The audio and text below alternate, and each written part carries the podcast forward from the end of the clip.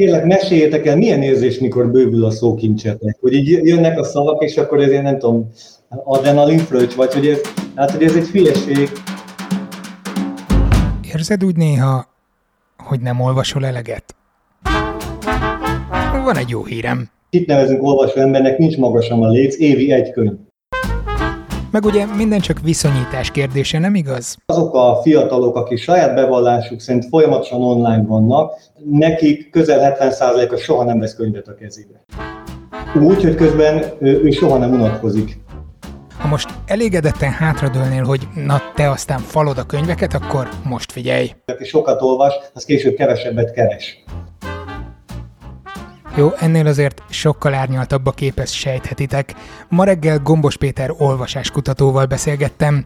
Ő a Matek Kaposvári kampuszán a Neveléstudományi Intézet oktatója, kutatója, illetve a Magyar Olvasástársaság alelnöke és ő volt az egyik előadója a CEU legutóbbi határtalan tudás rendezvényének, ami kifejezetten a mesékről szólt.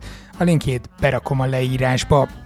Ott Sándor Ildikó és Klici Szabad Boglárka néprajzkutatókkal együtt azt bizonyították, hogy a mese nem csak a gyerekeké. Tehát mindenki lehet a megfelelő korban, és akkor elkerülhető az irodalmi pedofília. Vagyis, hogy túl korán adjuk a gyerek kezébe. Andersen csodálatos, de nem 6-8 éves gyereknek kell adni.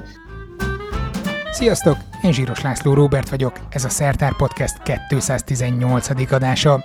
Köszönöm, ha támogatjátok ezt a műsorfolyamat egy jelképes havi összeggel, mondjuk egy sajtburger árával a patreon.com per szertár oldalon. Én szerintem vágjunk is bele a beszélgetésbe Gombos Péterrel. Nem tudom, hogy olvasáskutatóként mi a véleményed arról, hogy podcast formában beszélgetünk az olvasásról, mert valószínűleg ez nem, nem segíti azt, hogy az emberek olvasáskészsége fejlődjön, nem? Hát e, ebben szerintem mindenkinek más véleménye lehet. Én bevallom, általában nem szeretem a podcasteket, és azon az oldalon állok, ami, ami miatt nem szeretem, hogy, hogy én nagyon sajátos stílust fedezek fel néha, amikor nagyon szakért valaki egy podcastben, és abban mindig, vagy gyakran, mindig a biztos, hogy túlzás, szóval gyakran hallok ilyen, ilyen fölényeskedő észosztást.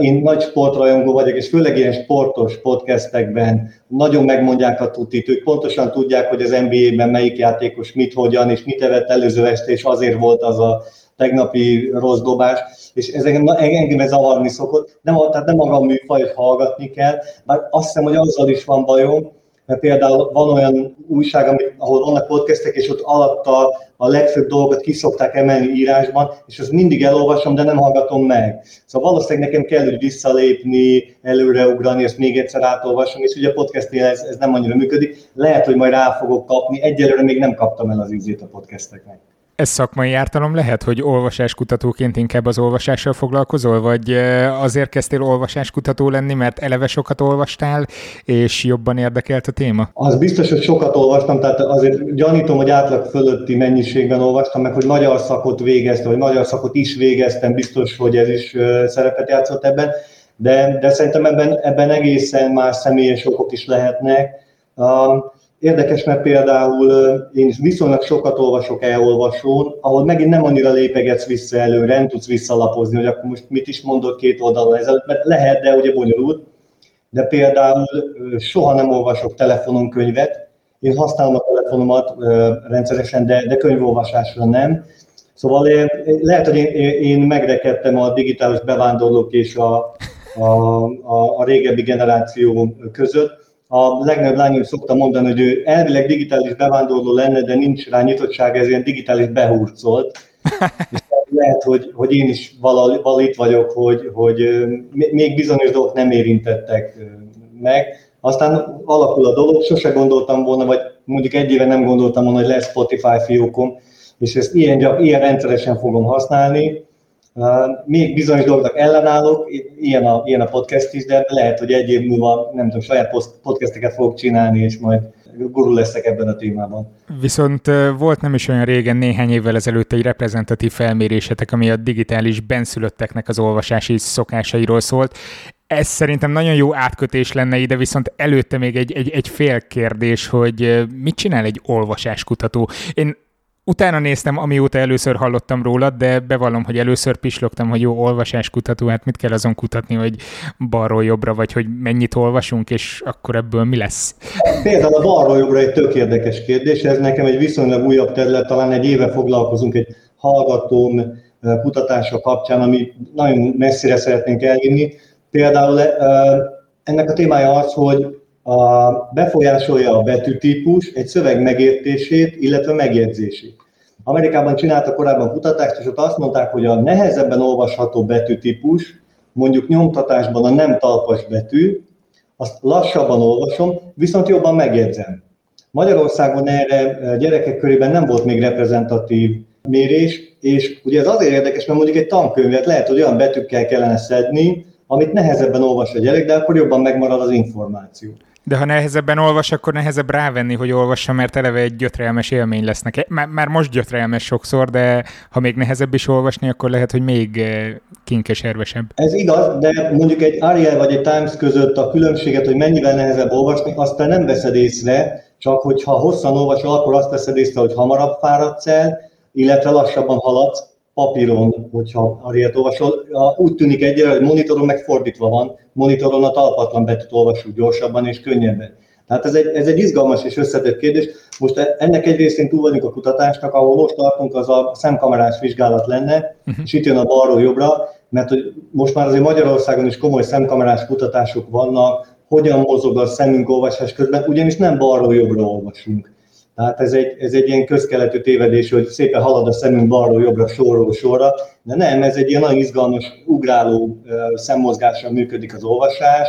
Például ezért érdekes az, hogy, hogy a mi egyik elgondolásunk az, hogy akár négy éves kor környékén előrejelezhető lenne olvasási zavar, mondjuk diszlexia, a szemmozgás vizsgálatával. Milyen szemmozgást vizsgáltok? Tehát egy képet adtok a gyereknek, hogy nézzen rá, vagy, vagy egyszerűen leültetitek egy székbe és nézitek, hogy merre kalandozik a szeme? Kép, kövesd a lepkét, a, a, ahogy mondjuk egy laborintusban repül, nézd a virágokat, tehát hogy e, ennek, ennek is megvannak a metódusai, hiszen ők még nem olvasnak, de most egy olyan dologról beszélek, ami nem bizonyított egyelőre, csak, csak terv, tehát az, ezt most bizonyossága nem merem kijelenteni, hogy mondjuk bejósolható a diszlexia a szemmozgás alapján, de sejtjük, hogy, hogy azért van összefüggés, és most ilyen szempontból egyébként mindegy, hogy a, szemmoz, a másfajta szemmozgás az oka vagy következménye a rosszabb olvasásnak.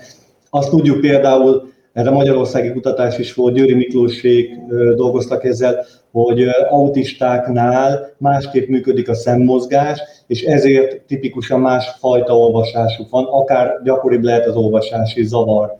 Tehát mondjuk mhm. ilyen is foglalkozik olvasáskutató, de ahonnan én indultam, meg amivel én sokat foglalkozom, az a olvasási kedv, olvasási motiváció, hogyan lesz valaki jó olvasó, és mivel magyar szakot is végeztem, nekem nagyon izgalmas az, hogy az olvasóvá nevelés hogy miért vesszük el a gyerekek kedvét az olvasástól irodalom órán, ezt direkt csináljuk, vagy ez így alakul.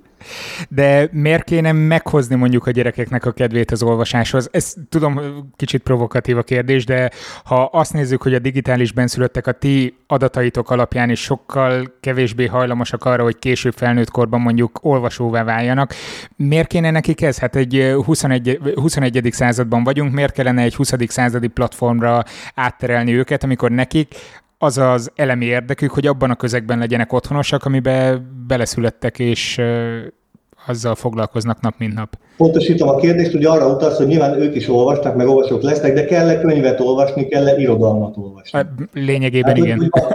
Van-e, van-e jelentősége még annak, hogy valaki olvas irodalmat, vagy nem olvas irodalmat? Nyilván én azt állítom, hogy igen. Uh, nagyon egyszerű példákat mondok. Uh, egészen biztosan más lélekkel, más szívvel olvasunk irodalmat, mint akár számunkra kedves ismeretterjesztő szöveget, vagy, vagy egy, egy, egy chat folyamot. Tehát egyszerűen ez egy más lélekállapot, amikor irodalmat olvasom, amikor beszippant, amikor benne vagyok, amikor azonosulok, az valami egészen elképesztő dolog tud lenni. Egy Twitter folyam nem, nem szippant be? nagyon, nagyon is ott tudok lenni, és végigkövetni egy Igen, persze, lehet dühöngeni, de, de nem úgy. Tehát teljesen másképp működik, más, más lélekkel olvasunk. Tehát az, az a Erik Keszner mondta, hogy a gyerek mindig a szívével olvas. ez természetesen csak irodalomra vonatkozik. Tehát az, az egy olyan szintű beleélés, ami nem születik meg egy, egy ismeretterjesztő szövegnél, vagy amikor, amikor csetelgetek. Nagyon érdekes arra is vannak kutatások, hogy más viselkedésű-e az olvasó ember. És tudjuk, hogy igen, lojálisabb, toleránsabb, egy csomó a, szoció, a szociális kompetenciái jobbak. Tehát van egy csomó olyan tulajdonsága, ami miatt az olvasás praktikus, pragmatikus dolog is, de, de én mindig azt akarom, hogy ne ez legyen a célunk, hogy ne azért neveljünk olvasókat, hogy okosabbak legyenek, meg toleránsabbak, hanem mert ez marha jó dolog. Fűszva Balázs kollégám szokta mondani, hogy lehet olvasás meg irodalom nélkül élni, csak minek.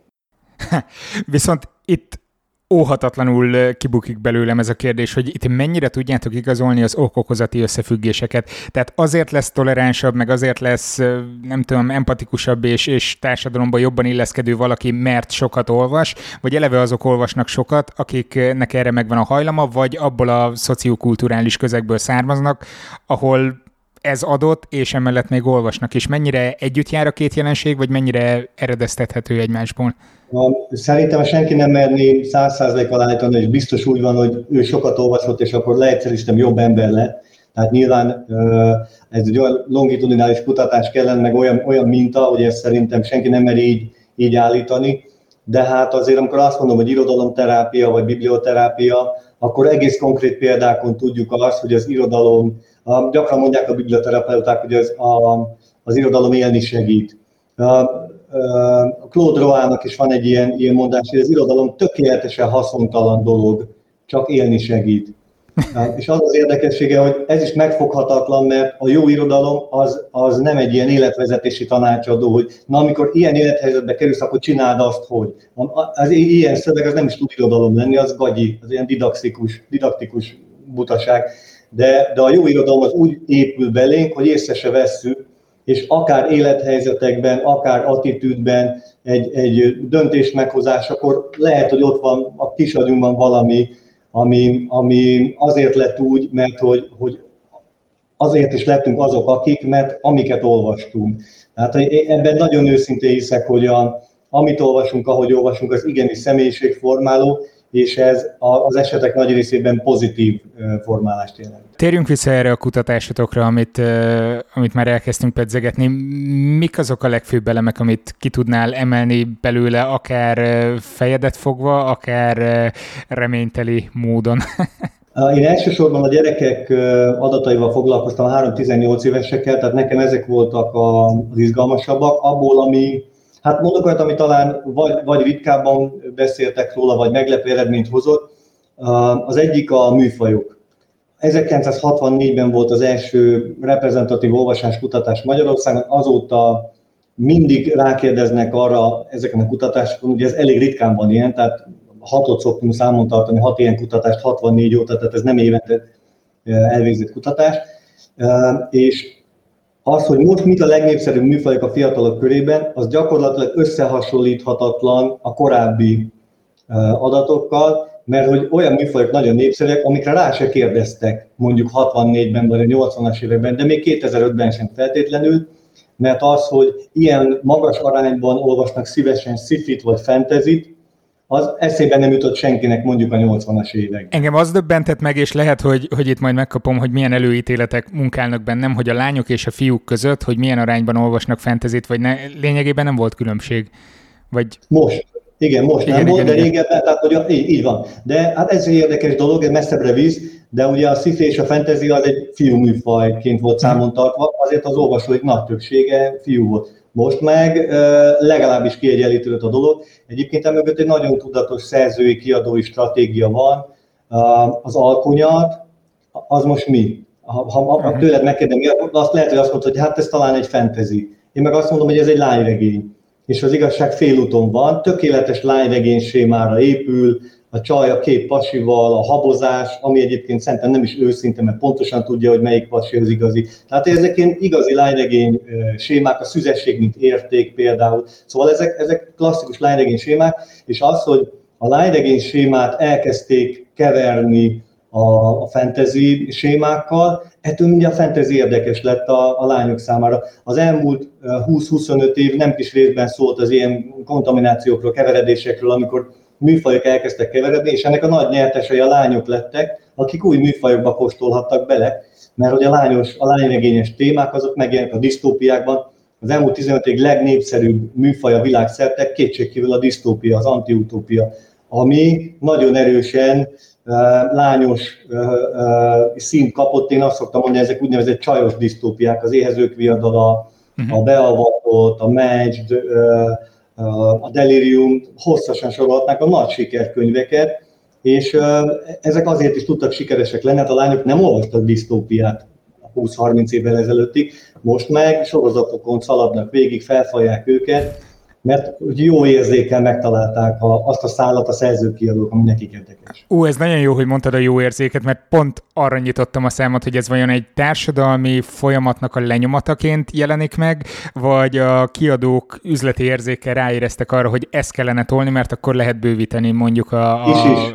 Mindkettő, biztos, hogy mindkettő. Uh, abban szerintem biztos, hogy egyetértünk, hogy a, a mostani nagykamaszok, de már a kiskamaszok is, minden korábbinál tudatosabbak, mondjuk környezetvédelem, környezettudatosság terén, ő, őket nagyon foglalkoz, tehát mi tanuljuk tőlük, és a gyerekeink szólnak ránk, hogy apu, azt nem abba a kukába, azt kimossuk, azt inkább oda tesszük, ugye? Tehát, hogy, hogy a fiatalok viszik előre az idősebbeket ebben.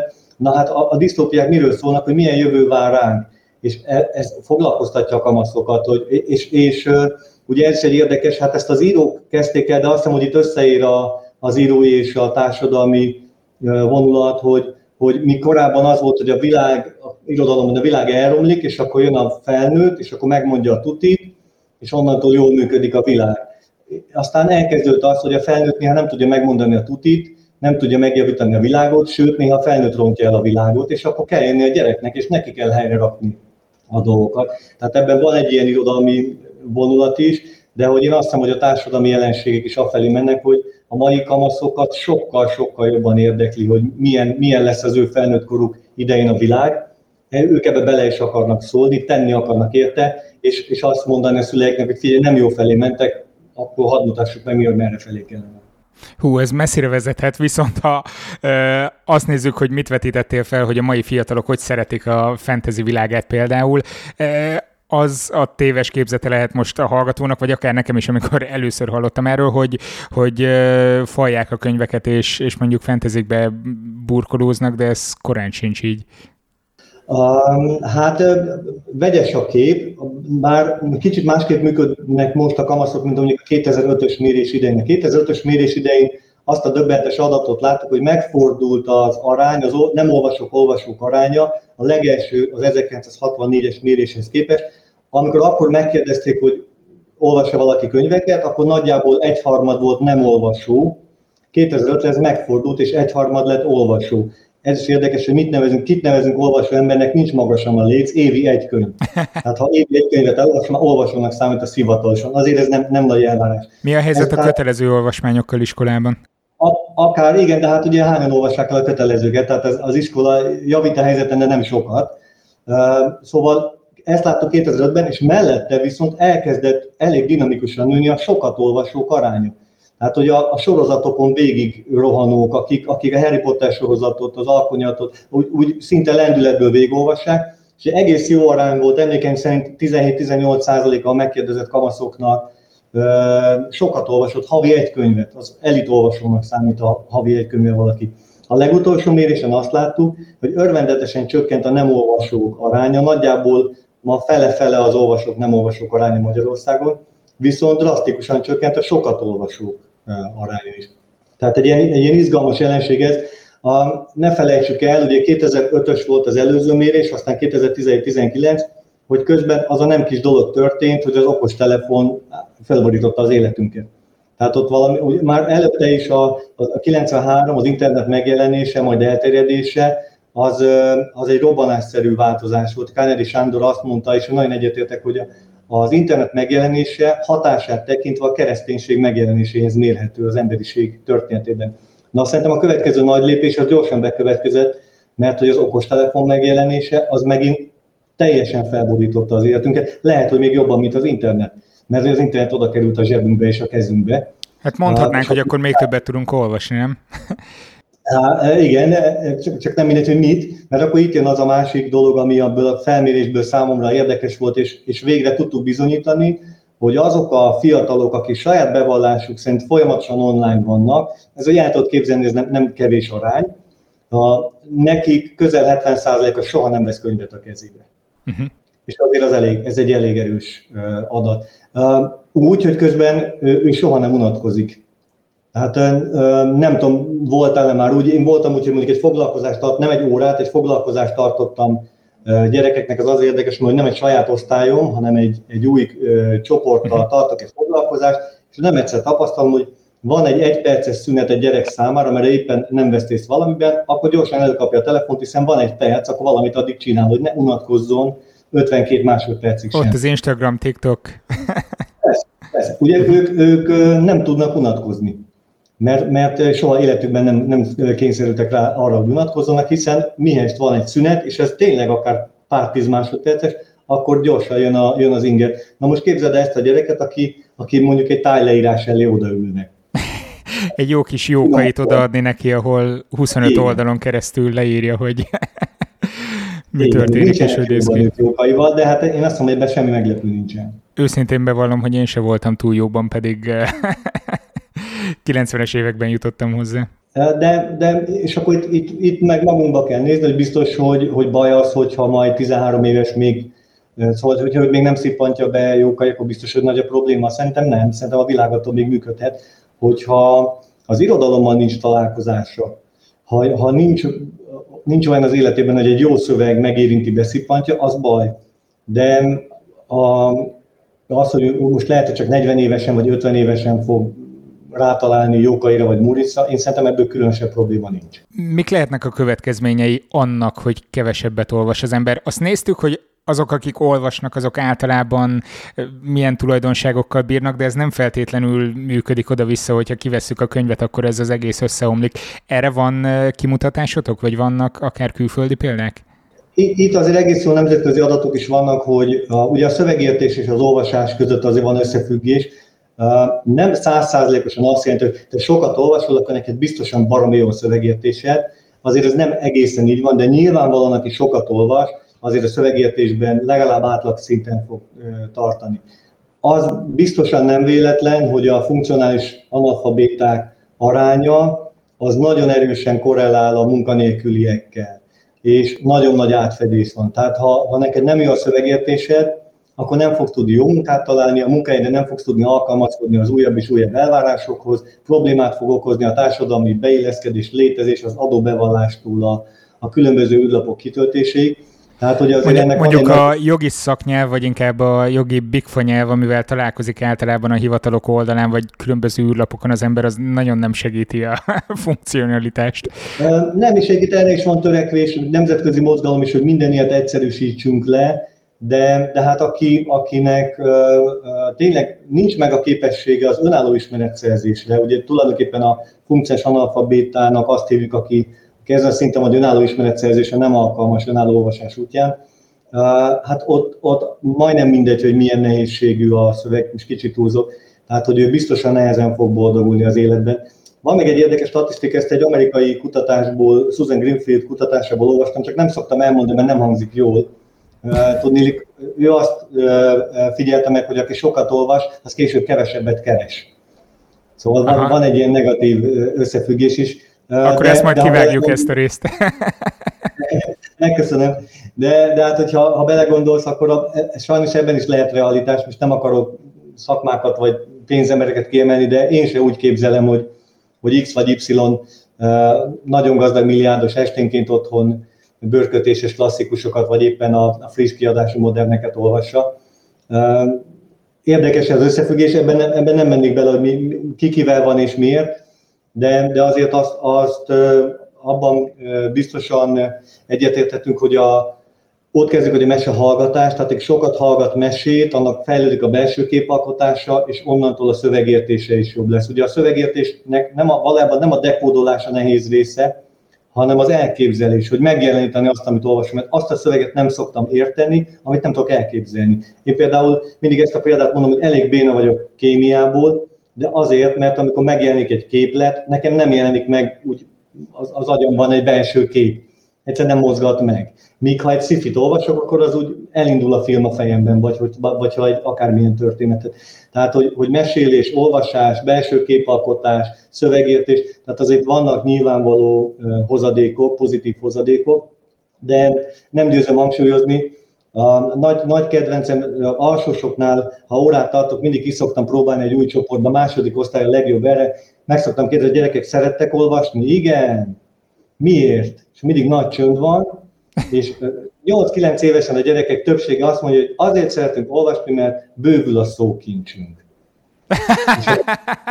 mindig megkérdezem őket, hogy kérlek, meséljétek el, milyen érzés, mikor bővül a szókincsetek. Hogy így jönnek a szavak, és akkor ezért nem tudom, adrenalin fröccs, vagy hogy ez, hát, hogy ez egy hülyeség, hogy szerencsétlenek már 8-9 évesen elhiszik, hogy azért jó olvasni, mert akkor okosabb leszek. Hát ne azért olvasni, hogy okosabb legyen, hanem mert jó élmény. Tehát ez a baj, hogy azt, hogy már alsóban sem feltétlenül, bár ott még sokkal jobb a helyzet, de aztán felső tagozaton már végképp az olvasás, ez küzdelem, harc, amiben a sikerélmény az, amikor végre befejeztem a könyvet, és nem pedig az élmény jelenik meg. Viszont ha kimarad fiatalkorban az olvasás élmény, vagy ez a feldolgozó feldolgozási készségélmény, hogy élményszerűen megjelennek előttem a képek, stb. stb. Pótolható? Később. Hát nagyon-nagyon nehezen. Greg Brooks, angol kutató mondja azt, hogy nagyjából tíz évesen lezárul az olvasóvá nevelés, tehát aki tíz évesen nem indult el, az utána nagyon nehezen.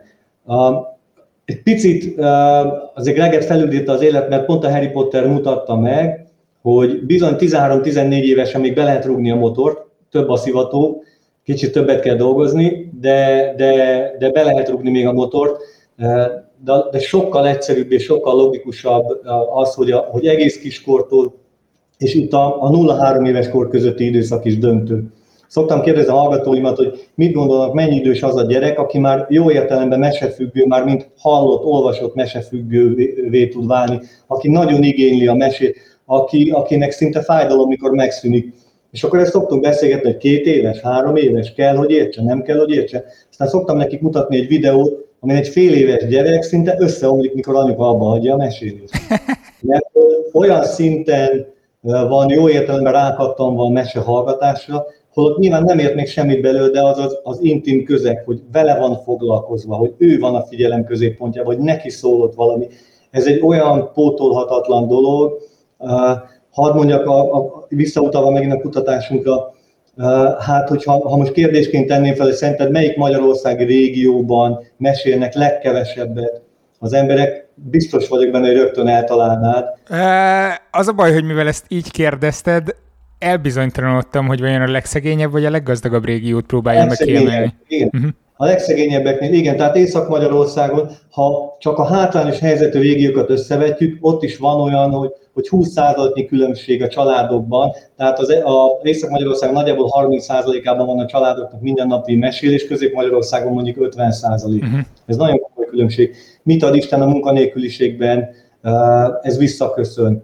Tehát bizony, bizony itt azért nagyon komoly szoros összefüggések vannak. A, a Gereben Ferenc fogalmazta meg először az úgynevezett Máté effektust, akinek van, annak még adatik, vagyis azt figyeljük meg, hogy nem azok járnak könyvtárba, akiknek otthon nincsen könyve, és nem azok járnak moziba, színházba, múzeumba, akik nem olvasnak, hanem a kulturális javak egy helyre halmozódnak, aki olvas, a színházba is jár, a zenét is hallgat, az könyvtárba is megy, és a másik oldalon meg, meg ez, ez, ez semmi, nulla vagy nagyon kevés. Tehát, hogy a mhm. kulturális javak egyfelé halmozódnak, és a másik oldal meg egyre inkább lemarad, nyilván ez ellen nagyon fontos lenne tenni.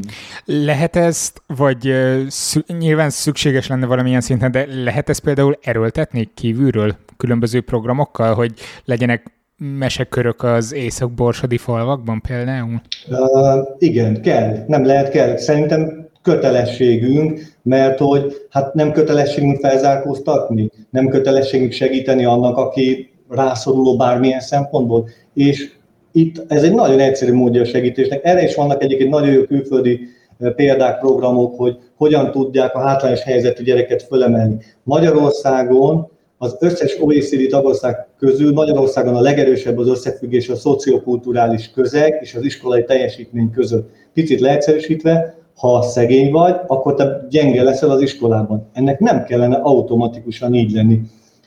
És például az egyik nagy segítség az lenne, hogy a szülő-gyerek kapcsolaton segíteni, és ebben például a mesélés nagyon-nagyon sokat segíthetne. Nem egyszerű történet, mert hogy azt látjuk, hogy Magyarországon a hátrányos helyzet legnagyobb negatívuma, hogy a szülő-gyerek kapcsolat vagy semmilyen, vagy nagyon rossz, vagy, vagy gyenge, vagy éppen akár, akár kifejezetten negatív hatások érik a gyereket a szülő részéről. Tehát ezt is látjuk nemzetközi programokból, hogy ezeket a gyerekeket csak szülővel együtt tudjuk segíteni. Közös programokat, szülőnek, gyereknek, amivel együtt segítünk nekik. Hát ugye nem ritkán olyan szülő nem működik jól szülőként, aki maga is akár fiatal, éretlen, tanulatlan, nem olvas jól, nem tud olvasni. Szóval ez egy nagyon összetett kérdés, de szerintem kötelességünk segíteni. Aztán még egy érdekesség van, hogy a nagy leszakadást érdekes módon 12-13-14 évesen látjuk általános helyzetű gyerekeknél. Tehát 12 éves korig akár együtt tud haladni azokkal, akik szerencsére normál körülmények között tudnak élni, normális szociokulturális közegben. És akkor Ekkora a szerepe mondjuk ott a óvodáknak, meg az általános iskoláknak, és ennek tulajdonítható ez, vagy... Annak is, annak is nagy, nagy a szerepe, és azért hozzáteszem, hogy nekem sok probléma van az iskolával, de de az óvoda egészen jól működik, és alsó tagozaton is sok jó példát látunk, és felső tagozaton indul el egy, egy szétválás. Nagyon egyszerű példát mondok, a, a PISA mérést szokták ugye emlegetni, ez 15 éveseket mér. A PISA mérésen nem állunk jól. És van egy másik szövegértési mérés, a PERS, amelyik negyedikeseket mér. Abban meg nagyon jók vagyunk. Uh-huh. Hát akkor hol romlik el a dolog? Hát negyedik és kilencedik között, ami a felső tagozat. És egyébként az is érdekes, erre magyarországi kutatás is van, hogy a hátrányos helyzetűek miért szakadnak, tehát 13-14 évesen, nem kis mértékben a pedagógusok megbélyegzése miatt, mert hogy hát te ilyen családból jössz, te gyenge vagy, akkor te neked ez a teljesítményed. A hatodik osztályban a kompetencia mérésen jellemzően nem teljesítenek sokkal rosszabbul hátrányos helyzetűek, mint a társaik, de kettővel rosszabb jegyük van magyarból. Nyolcadikban fölzárkózik az elvárásokhoz, vagyis nem csak a magyar jegye lesz rosszabb, de már a kompetencia mérésen is rosszabbul teljesít. E, ez elég szörnyű És ez vezet aztán valószínűleg oda, hogy amit említettél az előbb, hogy funkcionális analfabétek száma megugrik, tehát hogy ezzel itt igen, és azért, a, a, azért nyugodtan kimondhatjuk Magyarországon, hogy ez egy nagyjából 20%-os arány. Aha. Az emberek 20%-a Magyarországon. Azt hiszem, egy tárki felmérést láttam, ahol 25%-ot írtak. Nem, nem tudom, milyen módszertanokkal tudjátok vizsgálni azt, hogy valaki funkcionális analfabéta? Hát erre szövegértési, szövegértési tesztet kell csinálni. Azt hiszem, a tárkijat nem csinál ők a inkább olvasási kedvet, meg olvasási Lehet, hogy nem tárki volt.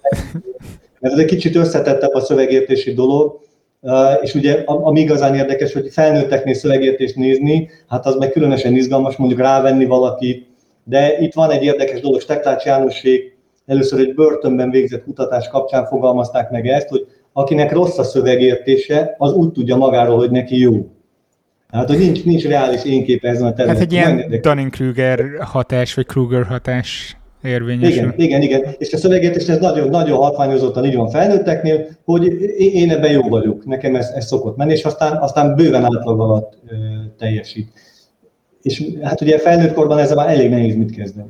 Arról ejtettünk szót, hogy hogyan lehetne esetleg, vagy, vagy érdemes lenne a, a leszakadó régiókban ösztönözni a fiatalokat az olvasásra, az egészen fiatalokat, de vannak olyan programok, vagy lehetséges az, hogy ki tudnánk rángatni a digitális térből a fiatalokat olvasás irányába? Vannak ilyen próbálkozások? Hát akadnak, érdekes, hogy elsősorban a fiúkat célozzák meg, tehát nemzetközi szintéren is az elmúlt tíz évben, ami igazán sikeres vagy, vagy egy nagyon jelentős próbálkozás volt, az a fiúkat akarta megfogni, mert hogy a fiúk el vannak maradva jelentős mértékben Átlagosan Magyarországon is kb. 35 ponttal gyengébben teljesítenek a szövegértési teszteken a fiúk, mint a lányok, és a legutolsó mérésünk, a 17-19-es, az, az döntő volt a tekintetben is, hogy mindig is a nem olvasók között sokkal többen voltak a fiúk, de most először a sokat olvasók között is átvették a vezetést a lányok. Tehát a fiúk mindenhol lemaradnak, gyengébben olvasnak, kevesebbet olvasnak, rosszabb a szövegértésük, ezért erre kifejezetten szoktak programokat csinálni. Nyilván a kütyük is a fiúkat jobban beszippantották eleinte, most már a lányok is ebben működnek. Ezzel az a probléma, tehát azt mondod, hogy, hogy csináljunk programot arra, hogy, hogy mondjuk a kütyüktől egy picit az irodalom felé. Én, én még nem látom a, a, a, azt a, az elszántságot, vagy nem látom azt, bár éppen ma is, meg tegnap is olvastam nagy internetes híroldalon ilyet, hogy komoly szakértőtől, hogy milyen iszonyatosan káros hatással tud lenni közösségi oldalaknak, az internetfüggésnek, de hogy azért ez még mindig nem, nem téma, hogy, hogy Magyarországon milliós ö, nagyságrendben van internetfüggő ember. A legutóbbi adat, amit én láttam, azt szerint másfél millió ember mondta azt, hogy nem tudja elképzelni a napját a Facebook nélkül. A jó eséllyel kétszer annyi internetbetegünk van, internetfüggőnk van, mint alkoholbetegünk. És az az érdekes, hogy, hogy nincs nagy különbség ám a kettő között. Frany Tamás előadását hallottam erről, ő mesélte, hogy megnézték internetfüggők agyát, és pontosan úgy nézett ki, mint a súlyos drogfüggőké. Pontosan ugyanúgy működik a, a dolog az önjutalmazással, az adrenalinnal, az endorfinnal, és aztán, aztán ott tartunk, hogy, hogy az elvonás után nagyon komoly problémák jönnek.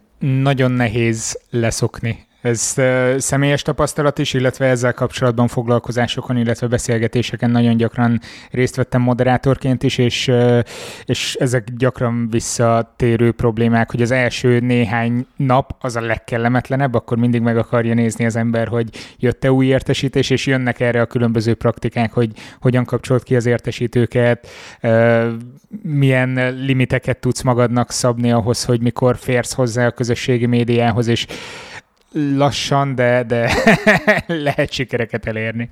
És ugye ezt kell, ahogy mondod, hogy egy személyes döntés, mert hogy ez belső, ha nincs belső kényszer, hogy én magam korlátozzam magamat, tehát ez külső kényszerrel nem szokott működni. Tehát azt, hogy akkor megtiltjuk a gyereknek, hogy na akkor nem internetezhetsz, vagy nem, nem léphetsz föl a közösség oda, csak nem tudom, 8-tól 9-ig. Régen ezt mondtuk, hogy egy ilyen, ilyen észszerű korlátozás, és akkor ennek az lett a következménye, pont ahogy napokban olvastam erről, hogy, hogy akkor az az egy óra, az meg egy olyan berobbanás, hogy a gyerek a, 20, a nap 23 van azt az egy órát várja, amikor végre oda kerülhet. Tehát, hogy, hogy ez sem megoldás. Ez nem az én szakterületem. Szóval, hogy, hogy onnan jutottunk ide, hogy, hogy még ezt sem nagyon fogalmazzuk meg, hogy ez gond, hát még akkor a következő lépés, hogy na akkor esetleg az irodalom a könyvolvasás felé el tudunk mozdulni egy ilyen állapot nem tudok nagyon szép átkötést csinálni hozzá. Eredetileg azért kezdtünk el beszélgetni, mert a CEU határtalan tudás rendezvényén néhány héttel ezelőtt te voltál az egyik előadó, ami kifejezetten a mesékről szólt. És ez azért volt nagyon érdekes, mert nekünk a Szertáron a YouTube csatornán van egy rendszeresen jelentkező kvíz sorozatunk, ahol vendégek hozzák nekünk a kvíz kérdéseket, és mi próbáljuk meg kitalálni a válaszokat. És az egyik kérdező biztos akkor Pap Melinda volt, aki a Szegedi Tudományegyetemnek az általános nyelvészeti tanszékén foglalkozik biblioterápiával, mesékkel, a hasonló dolgokkal, és nagyon szépen egybeesett ez a, ez a két téma. Azért nem lövöm le most főleg a mesés témákat, mert szeretném őt még meghívni az adásba, és akkor vele ezeket kivesézzük, kimesézzük, bocsánat, kivesézzük részletesen, viszont a te előadásodban elhangzott valami, ami engem nagyon-nagyon megfogott, hogy a szülőket arra biztattad, hogy inkább fejből meséljenek a gyerekeknek. Miért? Tehát, hogy, hogy nem egyszerű, vagy nem, nem jobban kötődik a gyerek a könyvekhez bármihez, ha látja, hogy anyuka, apuka előveszi a ö, mesekönyvet, felcsapja, nem tudom, Arany László, vagy Benedekelek legszebb meséjét, aztán együtt követik a sorokat a kölyökkel. Egyetlen előnye van a, a, a könyvnek, hogy amit mondasz, hogy egyszerűbb a szülőnek, mert nincs kockázat, hogy jaj, bénán mesélek. De hát most azt akartam nézni, van, van-e itt előttem könyv, most bocsánat, neked így megmutatom, ez a hallgatónak semmit nem fog mondani. Szóval, ha én ebből így neked mesélek, akkor én belőlem nem látsz semmit, mert közöttünk van a könyv. És ha a szülő fölveszi a könyvet, akkor a könyv az a gyerek és közé kerül, Na de hát és a szülő az ölébe ülteti a gyereket, előttük van a könyv, és akkor közösen haladnak majd. Nyilván ennek van egy, van egy ilyen metódus, és én nem mondom, hogy csak fejből mesélnek, de most azt is képzeld el, hogy én meséltem, a meseregényt olvastam fel a lányaimnak folytatásban, amikor picik voltak, és közben valószínűleg még nem, nem egy életkorúak voltak, és a nagyobbik azt már biztos érthette, a kicsi ebből esetleg kimaradhatott, ezért nem szó szerint olvastam, mert néha kihagytam dolgokat, mert ezt úgyse fogja érteni, vagy, vagy másképp mondtam, mert az, az ő hozzájuk úgy kerül közel. Ha, ha fejből mesélek, akkor az éppen ott, éppen nekik szól. De ez a felnőtt közönségnél is így van. Ha Agocs Gergelyt, vagy Berec András, Bukovics János, Kovács Mariant hallgatod, ugyanazt a mesét elmondja háromszor, az három majdnem különböző mese lesz, mert nagy mértékben kell alkalmazkodniuk a közönséghez. És ez, és ez nagyon nem mindegy, és azt látod, hogy hogy ők nem azért pásztázzák a közönséget, mert valamit keresnek, hanem figyelik a reakciókat, na ezen a vonalon tudok tovább menni, itt meg kell állni, ezt el kell mondanom másképp. Nagyon tetszett, Berec Andrást hallottam, egyszer nyugdíjasoknak mesélt, és egy olyan hasonlatot mondott a, a meséjében, hogy szegény legény állt és pillogott, mint a kiszántott egér.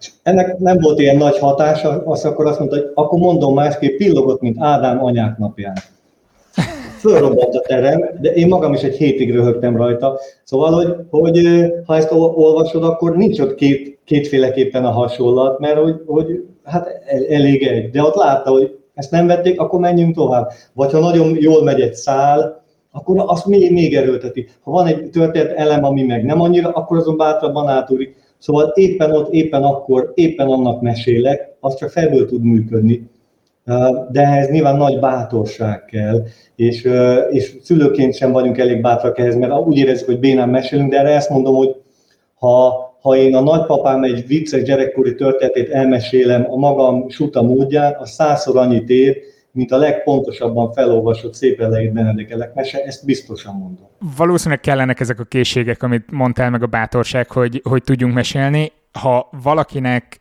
azt mondjuk, hogy mese, akkor első körben nyilván eszé, eszébe jut a, nem tudom, a tévében, most már interneten futó különböző rajzfilmeknek az összessége, de azért elsődlegesen mégis a nevek, amik szóba jönnek, az Andersen, Grimm, viszont nem tudom, az előadásodban beszéltél arról, hogy Grimméknek a története egyáltalán nem volt egy siker sztori az elején. Hát legalábbis a, a saját életükben, tehát ők azt már nem nagyon érték meg, amikor, amikor bestseller lett a, a Kinderhouse House a gyermek és házi mesék, Ugye a, a jelenleg rendelkezés álló adataink szerint évente 100-120 példányt adtak el ebből a könyvből, az, az akkor se számított nagyon soknak, illetve amit én most kezdek összerakni kicsit magamban és a különböző források alapján, hogy milyen félreértések sorozata vezetett ahhoz, hogy egy súlyosan felnőtteknek szánt műfaj, a mese, az átkerül a gyerekekhez.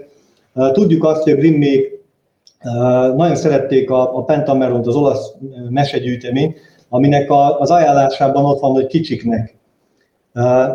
Küzdöttek, hogy végre megszerezzék eredetiben a könyvet, egy ideig nem sikerült, aztán végre sikerült, ebből sokat merítettek, tehát amit ma klasszikusan Grimm meséknek hívunk, azok nem kis része a Pentameronban megvan. És amikor ők ezt olvasták, hogy kicsiknek szólnak a történetek, akkor ők ezt úgy értették, hogy gyerekeknek, holott ez eredetileg a Pentamara nem gyerekek, nem úgy kicsiknek szólt, hanem nem, nem nemeseknek, nem uraknak, hanem, hanem alacsonyabb rangúaknak. És szerintem ez a Kindermärchen, a gyermekmesék, ez így módon tévedésből került oda a Grimmi címlapjára. De amikor ezt mondtad az előadásban, azonnal ott agyaltam ezen, hogy ott van két érett ember, a Grimm testvérek. Elolvassák ezeket a meséket, nem tűnik fel nekik? De... Vagy úgy gondolják, hogy az olaszok ez, ez csak jobban tudták? Időben jóval később vagyunk azért, ez is, tehát hogy, hogy ezek nem egy időben keletkeztek a Pentameron meg a, a Grimm gyűjtemény, és egyébként meg Jakob Grimm leírja egy levélben, hogy a, amúgy én sem nagyon gondolom, hogy ez gyerekeknek valóan, meg szerintem nem, nem fog ez ott működni. Tehát volt egy önvallomás, ami, amit valamiért nem szoktak úgy elővenni, és szerintem itt is megint, ha len, hát én nem hiszek a véletlenekbe, de mondj, nevezzük véletlennek, hogy, hogy aztán úgy alakult, hogy na hát ez működik a gyerekeknél, csak kicsit csiszolgatni, és akkor elkezdték kiúzogatni a nagyon durva részeket, elkezdték cenzúrázgatni, azokat a meséket, amit nem lehetett, azt inkább kihagyták. Hát a 1812-ben jelent meg az első kötet első verziója, és talán amikor 1855 környékén fejeződött be a, a kötet szerkesztése, tehát egész addig csiszolgatták, kidobtak mesét, betettek, kihúztak belőle, hozzátettek, mert hogy, hogy közben kiderült, hogy de ez fog működni gyerekeknél, csak azért így ebben a formában nem, de alapjában véve mégiscsak félreértésből került oda. A, én nagyon határozottan gondolom, hogy amikor a fonóban is elkezdtek mesélni, a férfiak, mert nagyon nagy rész férfiak meséltek, nők szinte soha, akkor azért ott a, a, a pajzánság, a durvaság, hát ezek férfias történetek voltak, addig nem kezdték el, míg ott voltak a gyerekek. Aha. Ez nagyon nem a gyerekeknek szólt. És az, hogy átkerült a mese a gyerekszobába a 19. század második felére, az egy, az, egy, az egy hosszú út volt, amihez ilyenek is kellettek, ilyen félreértések, hogy mint, mint hogy kicsik egyenlő gyerekek pedig hát ez valószínűleg így nem volt igaz. Én nem tudom, nekem erről az jutott eszembe, hogy bármennyire is finomodtak így a mesék, én emlékszem, hogy Andersennek azért voltak olyan meséi, amit én hát nem is bőgve hallgattam, de így, így féltem tőle kiskorom, a ólomkatona például, rendíthetetlen ólomkatona, vagy a TV mesékre, ha gondolok, a Varjudombi mesék, amikor elkezdődött, én, én menekültem és sírtam, hogy, hogy ezt nem akarom nézni. Két, tehát... két jó példát mondtál. Én élő emberrel nem találkoztam még, aki a Varjudombi mesét szerette volna, és miközben egyébként nagyon helyes mesék, de a tévés verziónak nem tudom megfejteni, de hogy egy kicsit beleborzom én is, amikor, ezt, amikor felidézem, és még senki más se találtam, aki ne hasonlóan érzett volna. Andersennel meg az a helyzet, hogy nála gyakran jön az a tévedés, amit úgy Szibdár Erika használta először a kifejezést, hogy irodalmi pedofília. Vagyis, hogy túl korán adjuk a gyerek kezébe. Andersen csodálatos, de nem 6-8 éves gyereknek kell adni. Mint hogy a Grimm meséket sem óvodás gyerekeknek kell mesélni. Tehát, hogy, hogy nincs nagy baj ezekkel, vagy nincs baj ezekkel a mesékkel, csak nem mindegy, mikor kerül a gyerek kezébe. Andersen nagyon nem az alsó óvodás korosztálynak való. Egyébként szerintem Andersennel leginkább középiskolában kellene foglalkozni, mert hogy, hogy ott aztán kinyílik a világ, és akkor lehet róla beszélni. De milyen érdekes látod, hogy megfordult a világ, mert hogy azt mondtuk, hogy a 19. század elején milyen fura volt, hogy a gyerekek kezébe kerül a mese, most meg eh, nem merünk felnőttnek mesélni, vagy már középiskolásnak, mert az már milyen gáz, hogy, hogy már nem gyerek, nem mesél neki. Agócs Gergely volt egyszer a vendég itt az egyetemen, Senior Egyetemen, eh, ahol azt jelenti, hogy 60 pluszos közönség, 300 jó rész nyugdíjas ül egy terembe, belép a nagyszerű mesemondó, és azt mondja, hogy akkor most én mesélni fogok. És hát néztek rá, pillogtak, mint a kiszántott egész, hogy komolyan nekik mesélni fog, és 10 perc múlva ömlött a könnyük a röhögéstől, és annyira élvezték, de hogy azért volt egy előítélet, hogy nem áll nekünk meséljen, hát az unokáinknak szoktak mesélni, nem nekünk, és önfeledten élvezték, és ezt meg kell tanulnunk, és szerencsére Sándor Ildikóék a Hagyományok Házában nagyon sokat dolgoztak ezen, a, a, nem csak az, hogy tanfolyamok indultak, mesemondó tanfolyamok, de hogy elkezdjük elfogadni azt, hogy a mesélés, a mesehallgatás, az, az mindenkinek lehet szórakozás, az mindenkinek lehet nagyon szórakoztató dolog. Nem véletlenül van az, hogy a tudománykommunikációs programokban is egyre inkább próbálják tolni a storytelling, tehát a történetmesélős vonalat, hogy próbáljuk meg így közelíteni, és lehet, hogy akkor azok a kémiai képletek is megmozgatnak valamit az emberben, hogy visszautaljak. Azt hiszem az én fejemben ez már nem fog megváltozni, de ezt el tudom engedni ezt a dolgot. Nagyon szépen köszönöm, hogy itt voltál. Köszönöm szépen a beszélgetést. Gombos Péter olvasáskutatóval beszélgettünk. A mesevonalban bőven maradtak még mesebeli fordulatok. Ezekre rövidesen visszatérünk majd. Köszönöm a figyelmeteket, a patreon.com per szertár oldalon támogatóknak pedig külön is köszönöm a hozzájárulást. patreon.com per szertár. Legyen szép hetetek! Sziasztok!